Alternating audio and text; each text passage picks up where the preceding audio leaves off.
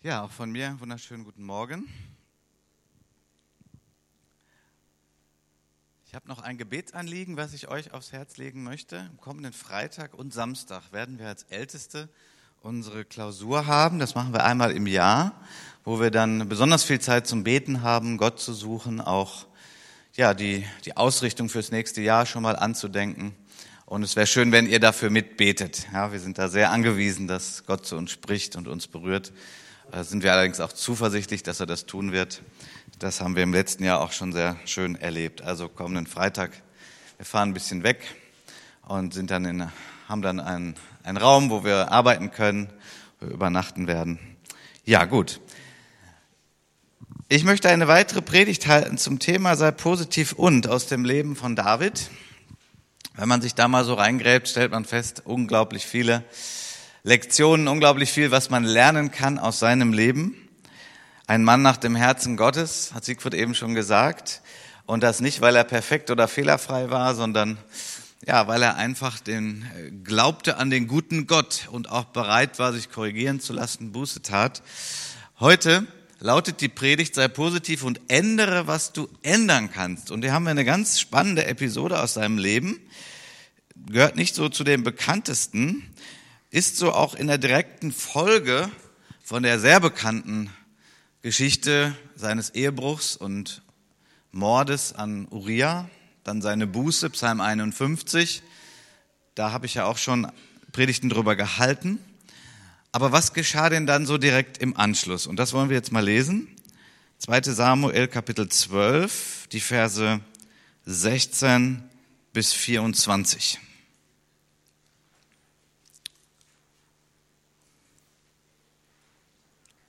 So, eigentlich müsste das gehen. Eigentlich. Strom haben wir. An ist es auch. Sonst müsst ihr klicken. Wart ihr das oder war ich das? okay. Gut. 2. Samuel 12, Abvers 16. Und David suchte Gott um des Jungen willen. Kurze Erklärung. Der Junge ist der Sohn, der geboren wurde aus diesem Ehebruch von David und Bathseba. Und als Nathan kam, der Prophet, und ihn korrigierte und er auch Buße tat, sagte Nathan, dieser Junge wird sterben müssen. Das ist das Gericht und die Konsequenz Gottes. Also David suchte Gott um des Jungen willen und David fastete lange. Und wenn er hineinkam, lag er die Nacht über auf der Erde. Und die Ältesten seines Hauses machten sich zu ihm auf um ihn von der Erde aufzurichten. Aber er wollte nicht und er aß kein Brot mit ihnen. Und es geschah am siebten Tag, da starb das Kind. Und die Knechte Davids fürchteten sich, ihm zu berichten, dass das Kind tot sei. Denn sie sagten sich, siehe, als das Kind noch am Leben war, haben wir zu ihm geredet und er hat nicht auf unsere Stimme gehört. Wie könnten wir jetzt zu ihm sagen, das Kind ist tot? Er würde Unheil anrichten. Bitte einmal weiterklicken. Und David sah, dass seine Knechte miteinander flüsterten. Da merkte David, dass das Kind tot war. Und David sagte zu seinen Knechten, ist das Kind tot? Sie sagten, es ist tot. Da stand David von der Erde auf, wusch sich, salbte sich, wechselte seine Kleider und ging in das Haus des Herrn und warf sich vor ihm, also vor Gott, nieder. Dann kam er in sein Haus zurück und verlangte zu essen. Man setzte ihm Brot vor und er aß. Da sagten seine Knechte zu ihm, was ist das für eine Sache, die du tust? Als das Kind lebte, hast du um seinetwillen gefastet und geweint. Sobald aber das Kind gestorben war, bist du aufgestanden und hast gegessen. Bitte weiter. Da sagte er, als das Kind noch lebte, habe ich gefastet und geweint, weil ich mir sagte, wer weiß, vielleicht wird der Herr mir gnädig sein und das Kind bleibt am Leben. Jetzt aber, da es tot ist, wozu sollte ich denn fasten? Kann ich es etwa noch zurückbringen? Ich gehe einmal zu ihm, aber es wird nicht zu mir zurückkehren. Und David tröstete seine Frau Bathseba und er ging zu ihr ein und lag bei ihr und sie gebar einen Sohn und er gab ihm den Namen Salomo. Ja, himmlischer Vater, wir danken dir für dein lebendiges Wort und bitten dich auch jetzt, dass du uns segnest beim Hören, dass du unsere Herzen weit machst. Wir wollen lernen von dir und wir danken dir für die Kraft deines Wortes, dass es unser Leben verändern wird. In Jesu Namen. Amen. Ja, eine sehr tragische Geschichte. Und was für ein außergewöhnliches Verhalten von David. Erst ist er so intensiv, so bemüht, so leidenschaftlich und betet. Ich meine, jeder von uns würde denken, ja, das ist ja irgendwie nicht außergewöhnlich. Wenn mein Kind todkrank ist, werde ich auch beten, dass es wieder gesund wird. Nur hier war ja der Hintergrund, dass Gott gesagt hat, das ist mein Urteil, das ist mein Gericht, dass das Kind sterben wird. Hier ist also das Sonderbare, dass David trotzdem betet, sieben Tage lang. Und die Leute um ihn herum, seine Ältesten, wie es heißt, sie sind voller Sorge, weil sie merkten, er, er ist nahe dran durchzudrehen. Er, er will nicht, dass das Kind stirbt, verständlicherweise, aber er versucht hier irgendwie gegen den Willen Gottes anzubeten. Und so haben sie Sorge, dann zu sagen, Mann, und jetzt ist das Kind wirklich tot. Was wird er jetzt machen? Was wird David jetzt wohl tun? Er wird Unheil anrichten, so heißt es in der Bibel, Übersetzung, die wir gerade gelesen haben. Und äh, wir würden das heute so sagen, na, der wird ausrasten, der wird total austicken. Ähm, und davor hatten die jetzt richtig Angst. Nun weiß natürlich keiner genau, was in dem Herzen von David vor sich ging, was ihn motiviert hat, sich zu verhalten. Aber was ich glaube, und das ist das Thema und die Botschaft, die ich aus diesem Wort Gottes heraus extrahiere für uns, ist, dass David unterschieden hat, was sind denn die Dinge, die ich ändern kann und was sind die Dinge, die ich nicht ändern kann, die ich zu akzeptieren habe und die Weisheit zu haben, das eine vom anderen zu unterscheiden. Bei einigen wird jetzt klingeln, ah, da gibt es doch so einen, einen weisen Spruch. Wir kommen da noch zu. Zunächst mal, bitte weiterklicken. Zunächst mal wollen wir betrachten, was David nicht ändern kann. Und das, obwohl er an einen allmächtigen Gott glaubt, an einen Gott, der Wunder tut. In 2 Samuel 12, Vers 23 ist seine Antwort zu den Ältesten, die jetzt befürchten, dass er wirklich total durchdreht. Er sagt zu ihnen schlicht und ergreifend, kann ich es etwa noch zurückbringen? Also David stellt sich jetzt den Dingen, die er nicht beeinflussen kann. Wenn hier ein Mensch gestorben ist, und in dem Fall war es eben sein Sohn, dann hat Gott das so entschieden und dann kann ich es doch nicht etwa zurückbringen. Ich bin doch nicht Gott. Ich kann doch nicht sagen, steh auf und das Kind wieder von den Toten auferwecken. Also er kann Gott keine Befehle geben. Gott ist ihm nicht untertan. Er kann Gott nicht den Arm umdrehen, wie wir das so in der deutschen Sprache ja sagen. So, ich drehe jetzt den Arm um, da musst du tun, was ich will. Nein, das können wir Gott gegenüber, Gott sei Dank nicht. Das wäre eine furchtbare Welt, wenn wir Menschen den Willen Gottes so bestimmen könnten und ihm da reinfuschen könnten. Was David auch nicht ändern kann, ist die Vergangenheit. Es ist irgendwie so sonnenklar und liegt so auf der Hand, aber es ist mir eben auch heute so ein seelsorgerliches Wort, weil wir das doch immer wieder auch erleben, entweder in unserem eigenen Herzen oder auch in Gesprächen, vielleicht in seelsorgerlichen Gesprächen, dass Menschen sehr lange damit hadern und dass sie irgendwie denken, ach, und Mensch, das ist mir passiert und sie drehen sich um ihre Vergangenheit.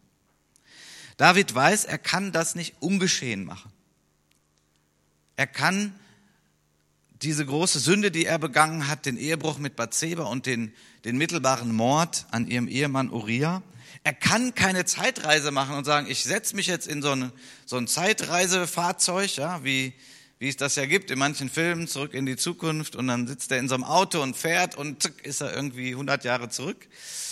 Ähm, das würde man sich manchmal wünschen, gerade wenn man Dinge sehr schlecht gemacht hat, dass man sagt, oh, ich fahre einfach mal zurück und jetzt mache ich es besser.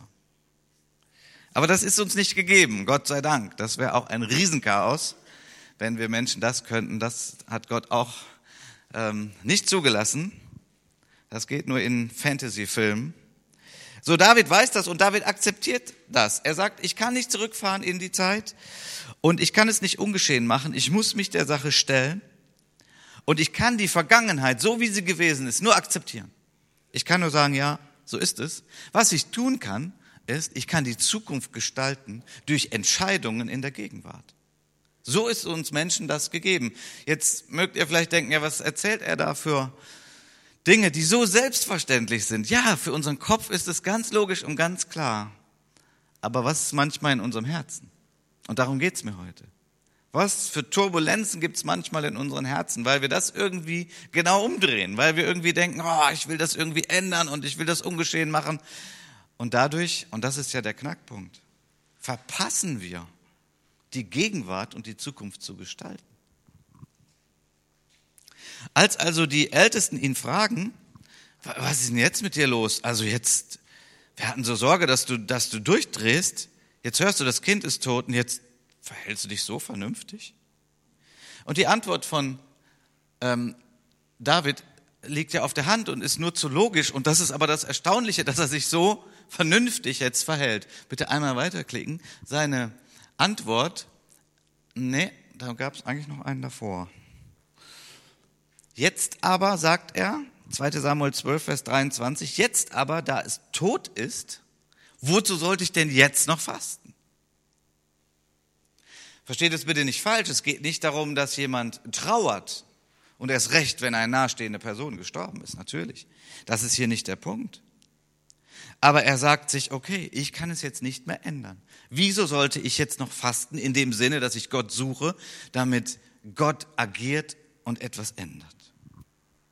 David akzeptiert also, dass er Gott nicht ändern kann, dass er die Vergangenheit nicht ändern kann und dass er seine Fehler nicht mehr ändern kann. Seine Sünde, die geschehen ist. Und da ist eine Menge. Was kann er nicht ändern? Er kann auch nicht ändern, dass Uriah tot ist. Ein wunderbarer Soldat. Ein wunderbarer Ehemann. Das können wir rauslesen aus den Versen, die uns da gegeben sind. Und dieser Mann ist nun tot. Wie, wie grausam, wie furchtbar. Und David ist der Mörder. Aber er muss akzeptieren, dass er der Mörder ist und dass er es nicht mehr ändern kann. Auch Uriah kann er nicht von den Toten auferwecken. Was bei uns Menschen immer wieder passiert, ist, dass wir in der Gefahr sind, dass wir in eine Opferhaltung rutschen.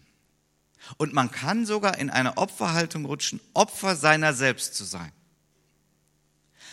Das ist gar nicht so selten, dass Menschen, die einen Fehler begangen haben, erst recht, wenn sie gläubige Menschen sind und denken, wie konnte mir das nur passieren, dass sie so in eine Negativspirale geraten und, und dass, sie, dass sie selber die Vergebung von Gott nicht annehmen. Oder vielleicht nur mit dem Kopf annehmen.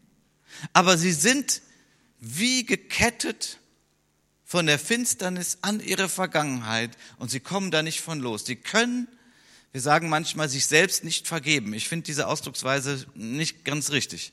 Wir können uns sowieso nicht vergeben. Wir sind nicht Gott und können Schuld vergeben. Aber was wir meinen mit dieser Aussage ist, wir, wir glauben die Vergebung, die Gott uns gibt, nicht. Und dadurch sind wir ein Opfer des Teufels. Und unser Leben ist blockiert. Wir gehen nicht vorwärts und dadurch entstehen eigentlich dann wirklich weitere Sünden, weil wir doch berufen sind, Gott zu dienen und mit Gott vorwärts zu gehen. Ich sage das nicht mit dem moralischen Zeigefinger als Vorwurf. Ich sage das mit, mit einem Herzen, was weiß, ja, ich kenne das auch. Und mein, mein Ruf heute an dich ist, falls du da drin hängst, dass Gott dir heute zuspricht, wenn du um Vergebung gebeten hast, dann glaube die Vergebung und dann steh auf und dann lass die Vergangenheit die Vergangenheit sein. Du wirst es nicht auslöschen aus deiner Biografie, du wirst dich immer erinnern können, aber der Schmerz wird nachlassen und du bist berufen, die Hand an den Flug zu legen, nicht zurückzuschauen, so ist es gemeint, und somit wieder tauglich, wieder kompetent und effektiv für das Reich Gottes zu leben. Amen. Einmal weiterklicken. Lukas 9, Vers 62. Niemand, der seine Hand an den Flug gelegt hat und zurückblickt, ist tauglich für das Reich Gottes, sagt Jesus. Nun, was Jesus hier nicht sagen will, ist, dass wir uns nicht mehr erinnern können an die Vergangenheit. Na, ganz im Gegenteil. Die Schrift spricht ja davon und sagt, vergiss nicht, was der Herr dir Gutes getan hat. Zum Beispiel, dass du äh, Vergebung bekommen hast für deine Schuld. Und natürlich kannst du dich erinnern an deine Vergangenheit und auch an deine Fehler. Aber gemeint ist hier, dass du sagst, okay, ja, das war so, aber Gott hat mir vergeben und ich stehe auf im Namen des Herrn und jetzt schaue ich nach vorn und ich gestalte mein Leben aktiv. Das Bild von dem Flug ist ja sehr aussagekräftig. Ich bin ja kein Landwirt, ich habe das nie praktisch gemacht, aber man kann sich das gut vorstellen und ich habe das mal so ein bisschen nachgeforscht. Wenn du also wirklich so einen Flug hast, so von Ochsen gezogen, also gibt's ja heute nicht mehr, zumindest nicht in unserem Land, ähm, gibt es Traktoren und alles. Aber die Sache ist, wenn du so die, die Furchen ziehen willst im Acker und du würdest es machen und du würdest dich immer wieder umdrehen, was würde passieren? Ja? Du kannst keine gerade Furche ziehen. Das wird total furchtbar. Ähm, vielleicht werden manche Künstler dann sagen, oh, das ist aber mal ein interessanter Acker. Das ist ja mal ganz anders. Ja, oh, schön, so diese Grafik, die ich hier sehen kann, da müssen wir mal so eine Luftaufnahme machen. Ja gut, aber ein Acker hat eigentlich eine andere Funktion. Da soll gesät werden und da soll dann was wachsen und das dient zur Nahrung. Und deswegen ist es sehr wichtig, dass die Furchen gerade sind. Und die Furchen werden dann gerade sein, wenn du selbst gerade ausschaust und nach vorne schaust, wenn du orientiert bist auf deine Zukunft, dass du in der Gegenwart die richtigen Entscheidungen triffst, damit deine Zukunft sich gerade gestaltet. Und wir nehmen mal das Wort gerade im Sinne von richtig, im Sinne von aus Gottes Perspektive richtig. Das ist, was Jesus gemeint hat. Und deswegen ist es so wichtig, loszulassen. Loslassen. Ich glaube manchmal, das ist eine der schwierigsten Lektionen für uns Menschen. Loszulassen. Wir sehen es ja schon, wenn wir Vater und Mutter sind und die Kinder sind dann Teenager und dann lernen die einen Beruf und irgendwann sind die aus dem Haus. Und irgendwann heiraten die und werden eine neue Familie. Eigentlich alles wunderbar und man wünscht sich ja, dass es so wird. Aber mittendrin ist dieser Prozess des Loslassens und das tut weh und manchmal will man das nicht. Maria und ich haben das nur in kleiner Dosis bisher erlebt, als wir hierher gezogen sind. Also das war nicht schön im Sinne unserer Familie. Sechsköpfige Familie. Manchmal sehr anstrengend, ja, aber eigentlich sehr schön. Und das war für uns das Gewohnte. Und auf einmal bleiben die beiden erwachsenen Söhne in Wuppertal und wir sind eine vierköpfige Familie. Also für uns merkwürdig. Da fehlen zwei. Und die, die ganze Smalltalk und was nicht alles, was man alles so zusammen unternimmt und was man auch so spontan hat. Und äh, die kommen von der Schule erstmal zu mir ins Büro, hey, wie war's? Und so, ja. Dinge, die so selbstverständlich sind, du gewöhnst dich so dran und auf einmal ist es weg. Und dann merkst du, oh, schade, das tut weh. Und dann müssen wir loslassen. Loslassen, gerade Vater und Mutter, das ist vielleicht eine der schwierigsten Dinge. Und wenn das nicht gesund läuft, ja, wenn da nicht die Kinder, die rausgehen und die Eltern, die loslassen sollen, wenn die das nicht tun, dann gibt es auch diese Furchen. Dann gibt es ganz komische, krumme Wege und Verwachsungen der Seele. Und da müssen wir einfach lernen, loszulassen und zu segnen und zu sagen, das können wir jetzt nicht mehr kontrollieren. Und jetzt wollen wir sehen, dass die Kinder auf eigene Beine kommen, auf eigenen Beinen stehen. Ganz, ganz wichtig, dass man das hinkriegt. Und vielleicht braucht man dafür Gebet und auch seelsorgerliche Gespräche.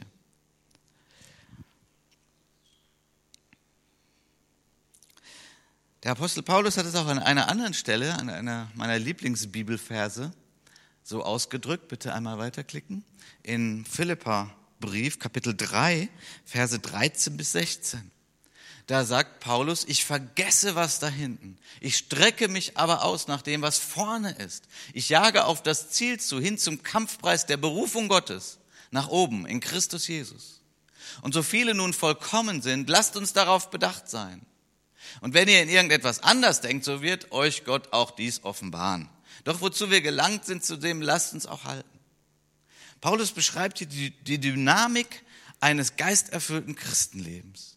Und geisterfülltes Christenleben bedeutet, Gott, was ist dein Ziel? Was sind deine Prioritäten? Und dem ordne ich alles andere unter. Und da will ich hin. Da will ich hingehen. Das ist, wofür ich da bin. Und ich will meinen Lauf vollenden. Und Paulus hatte nun auch jede Menge Gründe, in der Vergangenheit festgenagelt zu werden.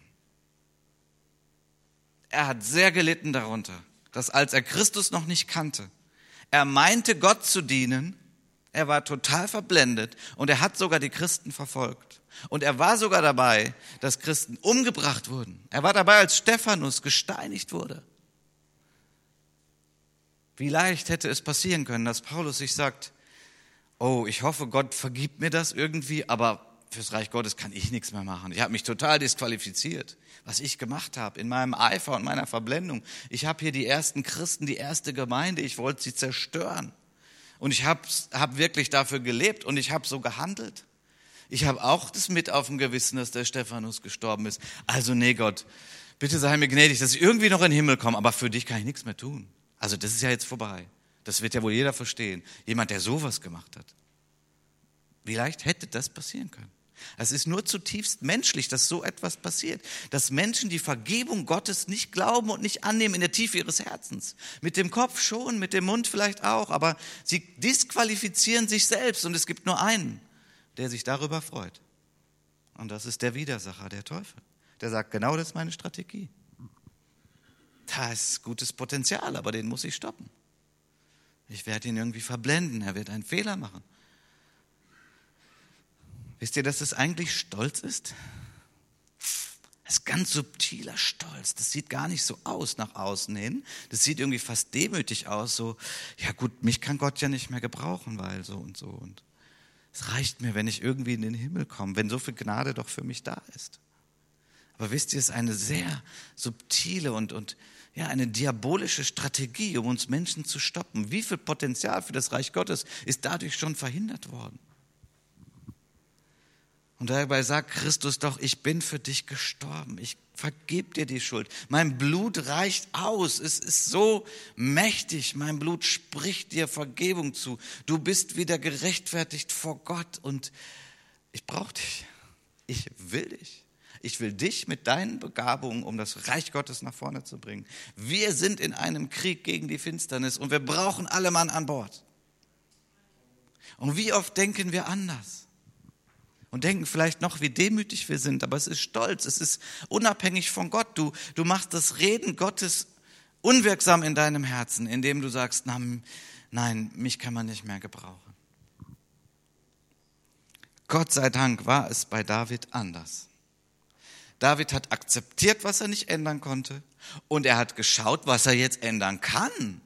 Er wurde aktiv. Und das wollen wir uns auch nochmal genau anschauen, weil das so schön drin ist, auch in, in dieser ganzen Episode aus seinem Leben. Bitte einmal klicken, was kann David denn nun ändern? Und ein wunderbares Beispiel dafür, dass er eben nicht in der Falle hängen geblieben ist. Wir haben es schon gelesen, nochmal, 2 Samuel 12, Vers 20. David stand von der Erde auf er wusch sich und salbte sich, er wechselte seine Kleider, er ging ins Haus des Herrn, er warf sich vor Gott nieder, er kam in sein Haus zurück, er verlangte zu essen, er bekam Brot und er aß. Na, was ist da alles drin in diesen sehr simplen Sätzen? Nummer eins, er stand auf. Das können wir auch bildlich nehmen für uns. Und es ist manchmal echt anstrengend, aufzustehen, sich zu erheben aus der negativen Geschichte der Vergangenheit, die man auch noch selber gemacht hat. Aber er stand auf. Das ist ein Sinnbild. Er sagt, ich werde mich nicht ketten lassen an die Vergangenheit. Ich stehe auf. Er kümmert sich um sein Äußeres. Und dann heißt es, er geht in das Haus des Herrn. Das könnten wir auch sagen, komm zum Gottesdienst. Mal so ganz platt, ein bisschen sehr flach übertragen. Aber ich sage es aus folgendem Grund. Ich habe nicht oft, aber hin und wieder erlebt, dass mir Menschen gesagt haben, in den Gemeinden, wo ich Pastor war, na, im Moment ist so schwer für mich alles und äh, ich brauche einfach Zeit und ähm, verstehe bitte, dass ich jetzt nicht zum Gottesdienst komme, ein paar Wochen. Und manche sind sogar darin hängen geblieben und nie mehr wiedergekommen. Sie wollten vielleicht nicht diese diese Konfrontation erleben, vielleicht wollten sie nicht bemitleidet werden. Das sind alle Dinge, die man irgendwie verstehen kann. Nur, hallo, wer hat denn hier gerade mal wieder dann gewonnen? Der, der dich abschneiden will von der Gemeinschaft mit den Gläubigen, vom Wort Gottes, von dem gemeinsamen Lobpreis und von Ermutigung, die du durch Gespräche bekommst. Ja, ich weiß, manchmal kriegst du auch nicht Ermutigung, sondern das Gegenteil. Das ist schade, daran muss man arbeiten, das verstehe ich schon. Aber es ist doch fatal zu sagen, ich gehe nicht mehr zum Gottesdienst. Dadurch beraubt man sich so viel von guten Einflüssen Gottes.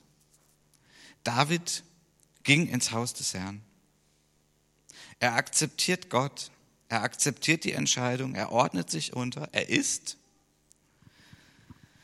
Und er ändert sein Verhalten. Er bleibt nicht hängen in der Vergangenheit und in seiner Sünde. Er glaubt die Vergebung. Naja, und dann wird ganz, ganz praktisch. Und vielleicht so zum Schmunzeln, aber wir sehen, er gestaltet dann die Zukunft. In 2 Samuel 12, Vers 24 heißt es, er tröstete seine Frau Bathseba. Das ist gut, richtig gut. Und hier haben wir wieder so ein Beispiel, wo man sagen könnte, ja gut, der David, der hätte auch im Selbstmitleid jetzt versinken können und dann nur warten, gibt's mal einen, der mich tröstet oder so. Nein, er dreht die Sache um. Er hat den Trost von Gott empfangen. Er hat es jetzt nun mal akzeptiert. Er wusste, Gott liebt ihn immer noch. Und er will die Zukunft gestalten. Da sagt er sich, okay, meine Frau, naja, sie hat ja mindestens so ein Leid wie ich, wahrscheinlich mehr. Sie hat das Kind neun Monate in ihrem Bauch getragen. Na, jetzt ist wohl mal Zeit, meine Frau zu trösten. Somit wird er aktiv und er steigt aus aus dem Selbstmitleid. Und er tröstet jemand anders. Er steht auf und er tut Gutes. Er ändert, was er ändern kann. Ja, er kann seine Frau beeinflussen, indem er ihr Gutes tut und sie tröstet. Ja, und dann heißt es, er ging zu ihr ein und lag bei ihr und sie gebar einen Sohn und gab ihm den Namen Salomo. Okay, hier wird Zukunft gestaltet durch Entscheidung in der Gegenwart. Er sagt sich nicht, ich schlimmer Sünder und jetzt bitte, also von mir soll sich nichts mehr hier irgendwie multiplizieren oder vervielfachen. Dazu bin ich viel zu schlimm. Nein, ein Mann nach dem Herzen Gottes. Warum? Weil er die Vergebung glaubte und annahm. Weil er wusste, Gott ist gnädig und ich habe eine neue Chance und ich gestalte jetzt das Leben. Tja, und dann schauen wir uns mal an, was da gestaltet wurde. Salomo. Das ist ja fast unglaublich, oder? Was für einen Gott haben wir, der aus dem Minus ein Plus macht? Was für einen Gott haben wir, der vergibt und sagt, die Sünden sind an der tiefsten Stelle im Meer. Steh auf und geh nach vorne. Salomo wurde der nächste König. Und von ihm hieß es, er war der weiseste Mann auf Erden. Wir wissen, am Ende gab es bei ihm auch Dinge, die nicht gut waren. Aber es gab eine Menge, was gut war. Er hat Dinge formuliert, von denen wir heute zehren. Die Sprüche, das hohe Lied, Texte vom Heiligen Geist inspiriert. Er war ein angesehener Mann Gottes in seiner Zeit. Andere kamen zu ihm und von ihm zu lernen, die Weisheit, die er von Gott hatte. Was wäre denn gewesen, wenn David gesagt hätte, oh nein, ich bin nicht mehr zu gebrauchen? Nein, Gott hat gesagt, mit dir schreibe ich Geschichte. Und du hast furchtbare Dinge gemacht. Aber ich habe dir vergeben und ich schreibe mit dir weiter Geschichte. Gibt es jemanden hier im Raum, der sagt, ich möchte Gottes Geschichte mitschreiben? Ja, ihr dürft ruhig mal sagen, dass ihr das wollt. Das hat nichts mit Stolz zu tun oder Überheblichkeit. Ich meine, was es dann sein wird, das ist ja in Gottes Hand. Und, und Gott hat dir Talente gegeben und vielleicht hast du eins oder zwei oder fünf. Das, das ist eben unterschiedlich, das müssen wir auch akzeptieren. Aber niemand sage, ich habe kein Talent, weil jedem ist mindestens eins gegeben.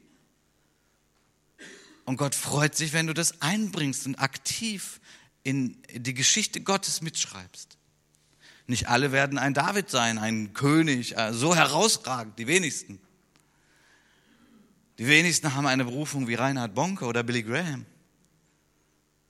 Aber du hast eine Berufung, wenn du treu bist mit dem, was Gott dir gegeben hast, und wenn du dem Teufel nicht erlaubst, dich zu ketten an Fehler, die du begangen hast, dann schreibst du Gottes Geschichte mit. Und dann wirst du oben eines Tages im Himmel ankommen. Und Gott wird sagen, du guter und treuer Knecht. Was du hattest, hast du eingesetzt. Und das hat mein Reich nach vorne gebracht. Das ist mein Ziel, das ist mein Leben. Ich kann manches und manches kann ich gar nicht. Ich brauche viel Ergänzung. Aber wo Gott mir gezeigt hat, das, das hat er mir anvertraut, da sage ich, und darin will ich immer besser werden. Das will ich weiterentwickeln. Das will ich fürs Reich Gottes einbringen. Ich will Gottes Reich sehen. Ich will sehen, dass Menschen zum Glauben kommen. Ich will gesunde Gemeinde sehen. Ich will, dass Menschen ihre Berufung entdecken und dass junge Leiter gefördert werden und, und, und, und, und, und. Das ist ja ohne Ende, was es alles herrliche Aufgaben in der Gemeinde Jesu gibt und die Gemeinde Jesu als Licht und Salz in der Welt. Das ist meine Leidenschaft. Dafür lebe ich. Und auch mich will und wollte der Teufel schon stoppen. Auch ich habe Fehler gemacht, auch ich habe versagt, ja. Aber dann lerne ich von David und sage, okay, Steh mal wieder auf. geh mal weiter. Weil Gott ist ein Gott der zweiten Chance, weißt du das? Und, und die zweite Chance ist wunderbar, weil die zweite Chance heißt nicht einmal eine zweite Chance und wenn du nochmal versagt hast, ist es vorbei. Nee, immer wieder nochmal eine neue Chance. Das ist ja das Unglaubliche bei unserem Gott. Und wir machen Gott manchmal so menschlich. Auch wie wir über andere urteilen und denken. Indem wir sagen, nee, also, nee, das ist jetzt echt vorbei, das geht nicht mehr. So oft hat er schon denselben Fehler wieder gemacht. Aber wie ist Gott? Gott sagt, der Gerechte fällt siebenmal und steht doch immer wieder auf. Ja?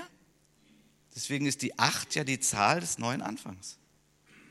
Ja, acht ist die Zahl des neuen Anfangs. Weil Gott dir immer wieder eine Chance gibt. Und wenn du am Ende deiner Zeit, ich male es jetzt mal dramatisch und negativ, wenn du am Ende deiner Zeit auf dem Sterbebett bist und dann zu Gott sagst, ja Gott, versteh bitte und du weißt ja, ich konnte nicht und jenes und dieses und du weißt ja, das habe ich schlecht gemacht und deswegen verstehst du ja auch, ne, dass ich jetzt nicht so viel gemacht habe für dich dann wird Gott ein hartes Urteil sprechen. Ich sage nicht, dass du dann nicht in den Himmel kommst, dann wirst du, wie der Korintherbrief sagt, wie durch Feuer gerettet. Du wirst schon, weil du an Jesus Christus glaubst, das ist das Entscheidende, deswegen wirst du gerettet sein und in den Himmel gehen, weil dir deine Schuld vergeben ist. Aber ich glaube, dass dieses Wort aus der Offenbarung, wo es heißt, Gott wird die Tränen abwischen, dass das auch manchmal diese Tränen der Selbstenttäuschung sind. Dass es die Tränen sind, wo, wo wir eine Chance von Gott hatten und wo wir feige waren oder selbstmitleidig oder was auch immer und wo wir gekniffen haben und wo wir es nicht gemacht haben. Und es wird uns sehr, sehr beschämen und wir werden sehr traurig darüber sein. Aber Gott wird auch dann deine Tränen abwischen. Aber das ist ja dann Plan B. Plan A ist, steh auf.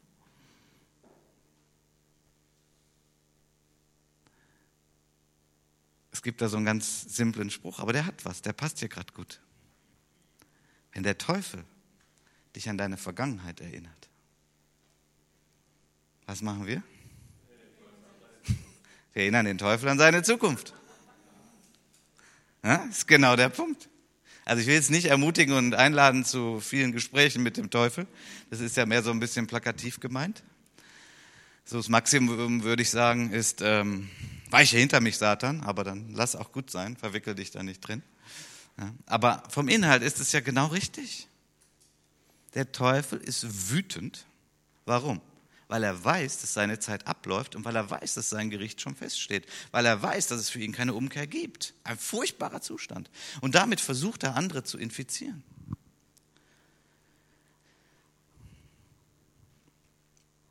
David hat die Zukunft gestaltet. Und David hat, ihr könnt bitte einmal weiterklicken, David hat eigentlich genau das angewandt und er ist ein Beispiel dafür. Bitte weiter. Bitte weiter.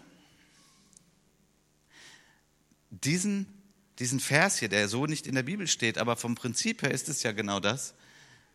Gib mir die Gelassenheit, das ist sein Gebet, gib mir die Gelassenheit, oh Gott, Dinge hinzunehmen, die ich nicht ändern kann. Meine Fehler, meine Vergangenheit und so weiter aber den Mut, die Dinge zu ändern, die ich ändern kann. Sei positiv und änder, was du ändern kannst.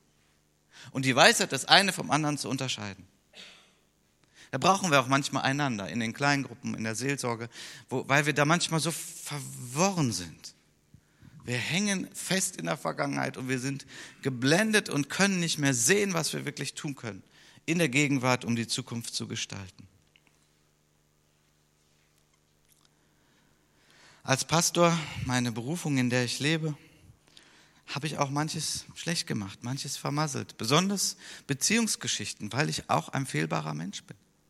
Und ich musste Vergebung empfangen von Gott. Und die Gnade erleben, dass Menschen mir vergeben. Und manchmal habe ich gedacht, das hast du jetzt so schlecht gemacht. Nee, Gott, such dir mal einen anderen Pastor. Ah, ich habe auch was anderes gelernt.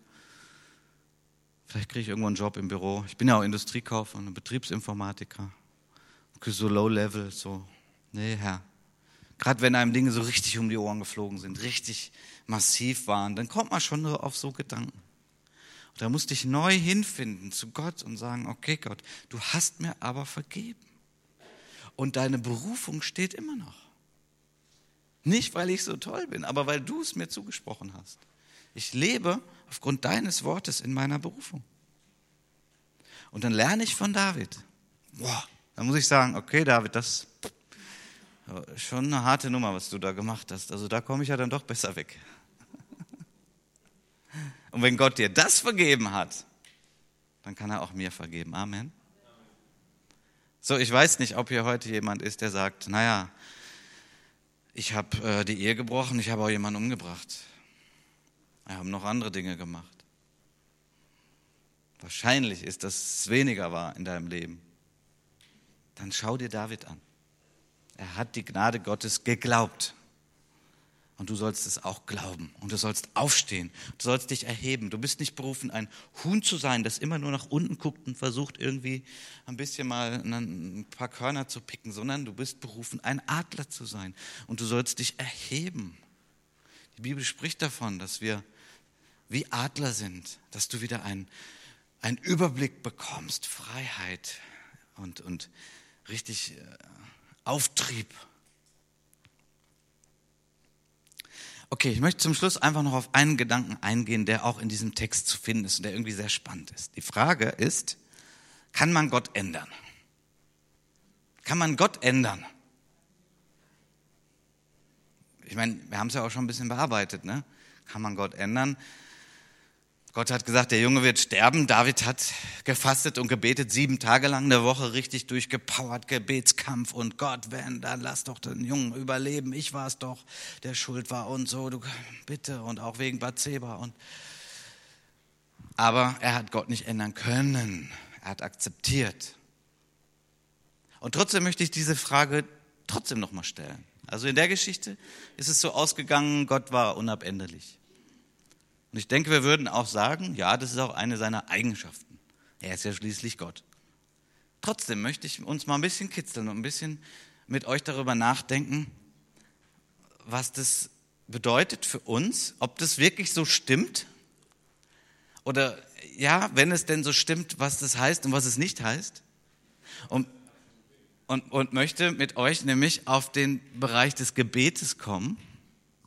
Denn wenn es so ist, so felsenfest, so Gott ist unveränderlich. Er spricht seinen Willen und das wird geschehen. Dann würde ich sagen, lasst uns ihn anbeten, aber für bitte können wir ja einen Haken dran machen, oder? Wofür, wenn Gott immer alles macht, was er will? Und, und dann braucht er uns nicht. Dann, dann sind wir Halleluja-Sänger. So. Und dann ist es unsere Aufgabe.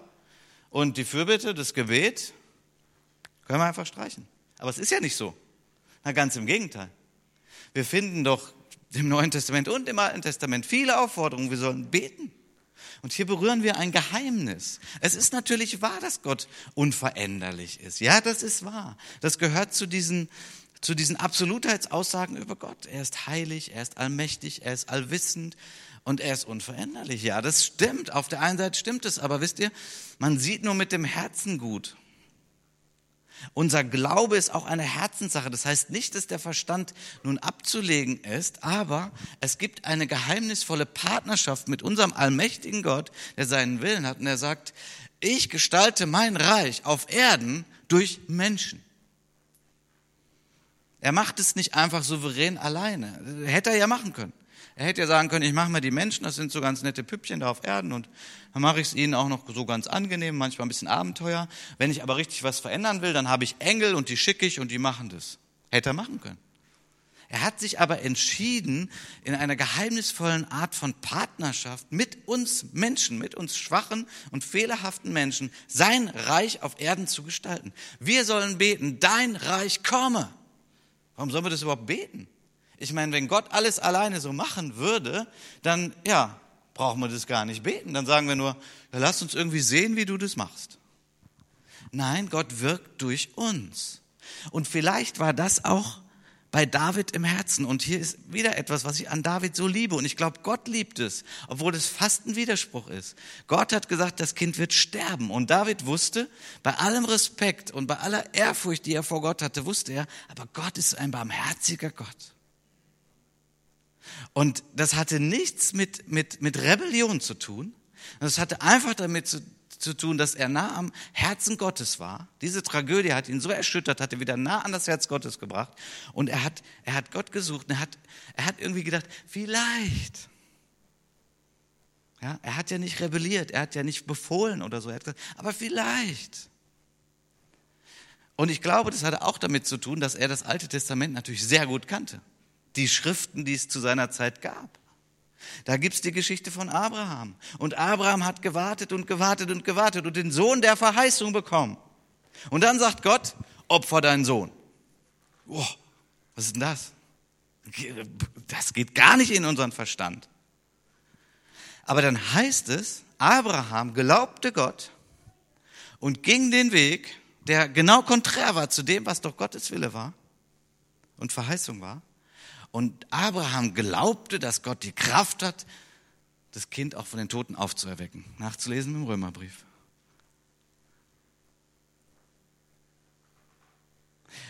Und es gibt so manche solche Geschichten, wo wir sehen, dass Gott nicht möchte, dass wir wie die Marionetten sagen, naja, Gott macht eh alles, was er will.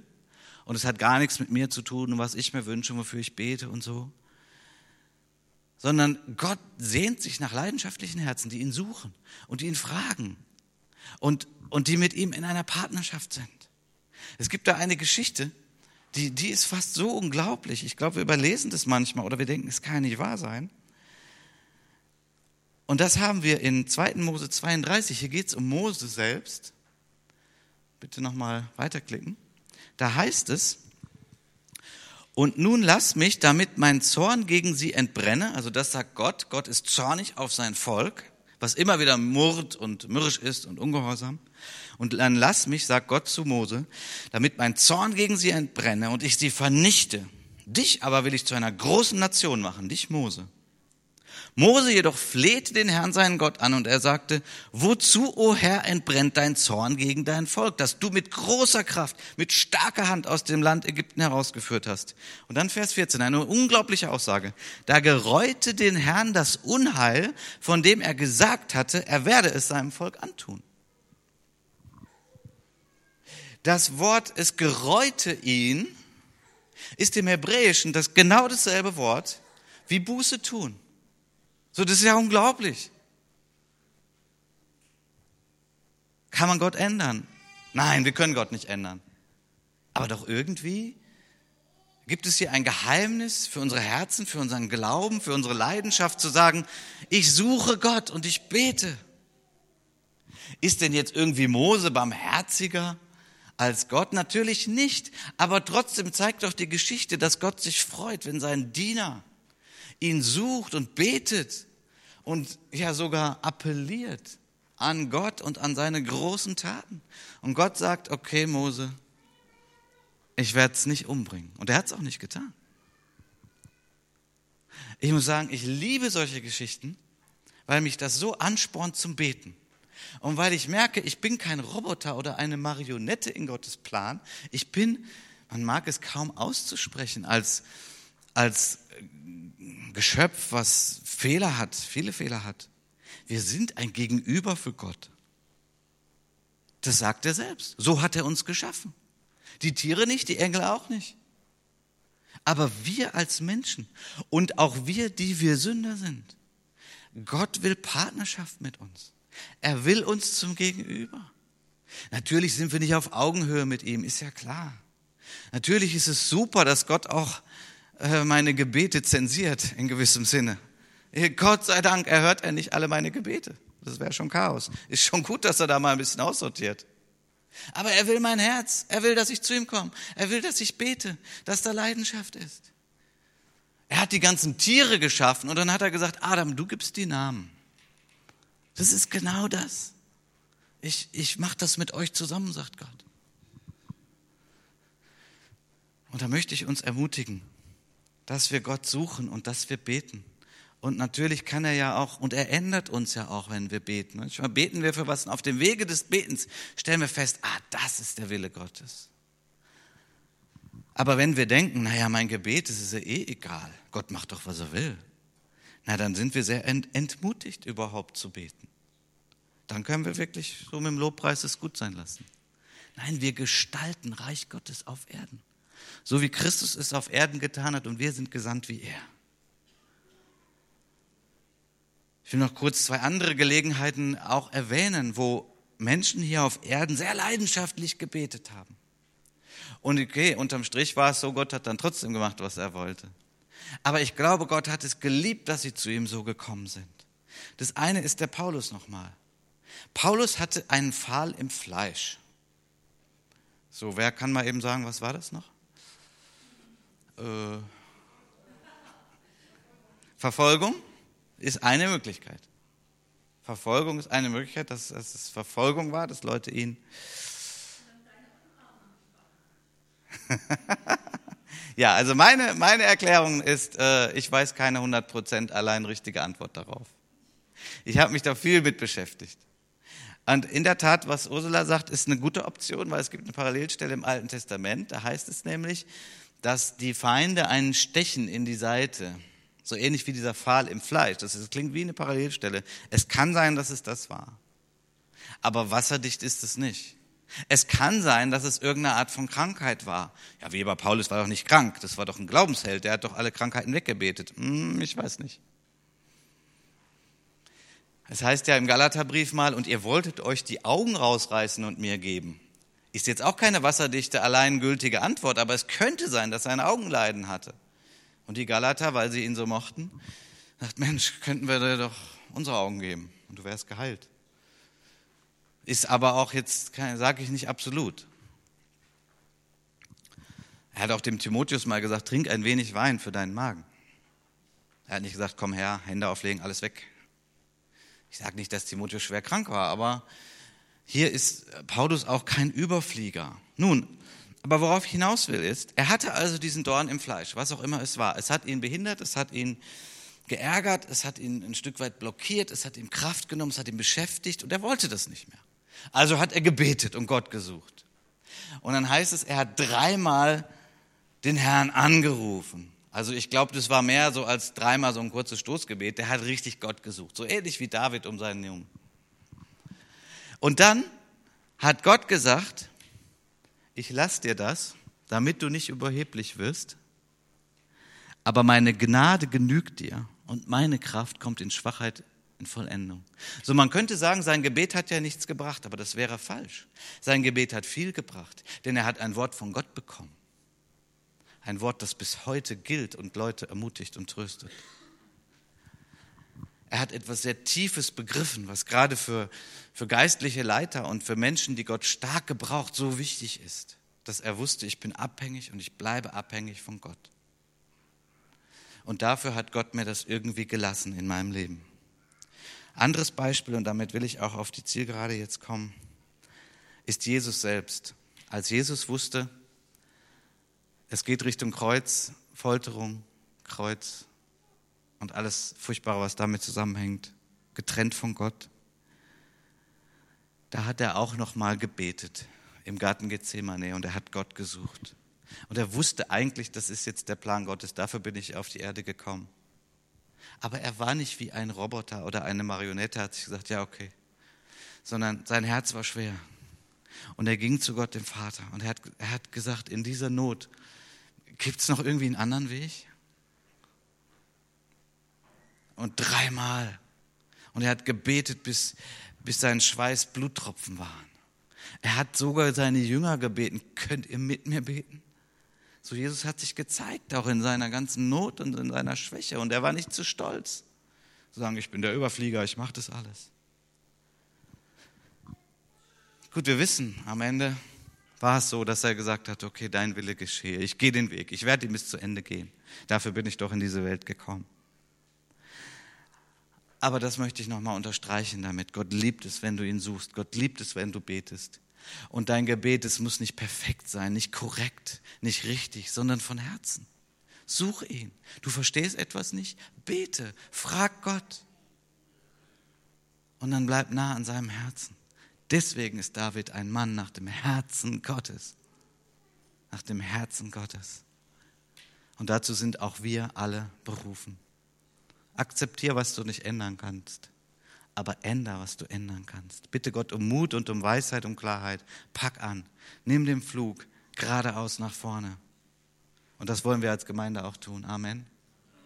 Wir wollen gerade Furchen ziehen und wir wollen sehen, dass das Reich Gottes unter uns Gestalt gewinnt, dass Menschen gerettet werden. Lass uns noch kurz beten. Ich möchte das Lobpreisteam auch nach vorne bitten, dass wir noch ein Lied zusammen singen. Sofern es euch möglich ist, steht doch bitte auf. Himmlischer Vater, du möchtest, dass wir die Hand an den Flug legen, dass wir unsere Gaben einbringen und dass wir uns nicht von der Vergangenheit blockieren lassen. Danke für die sehr hohe Berufung, dein Reich mitzugestalten, dass es unter uns wirksam ist. Und das ist unsere Leidenschaft als Evangeliumshaus und da bitte ich dich, dass du jeden Einzelnen ermutigst und hilfst. Danke, dass du auch alle die tröstest, die Trost brauchen. Aber danke, dass du uns auch befreist aus der Selbstmitleidsfalle, dass wir aufstehen und dir dienen. Denn du möchtest, dass wir am Ende der Zeit ankommen und du und das Urteil bekommen, guter und treuer Knecht. Danke, Jesus. Amen.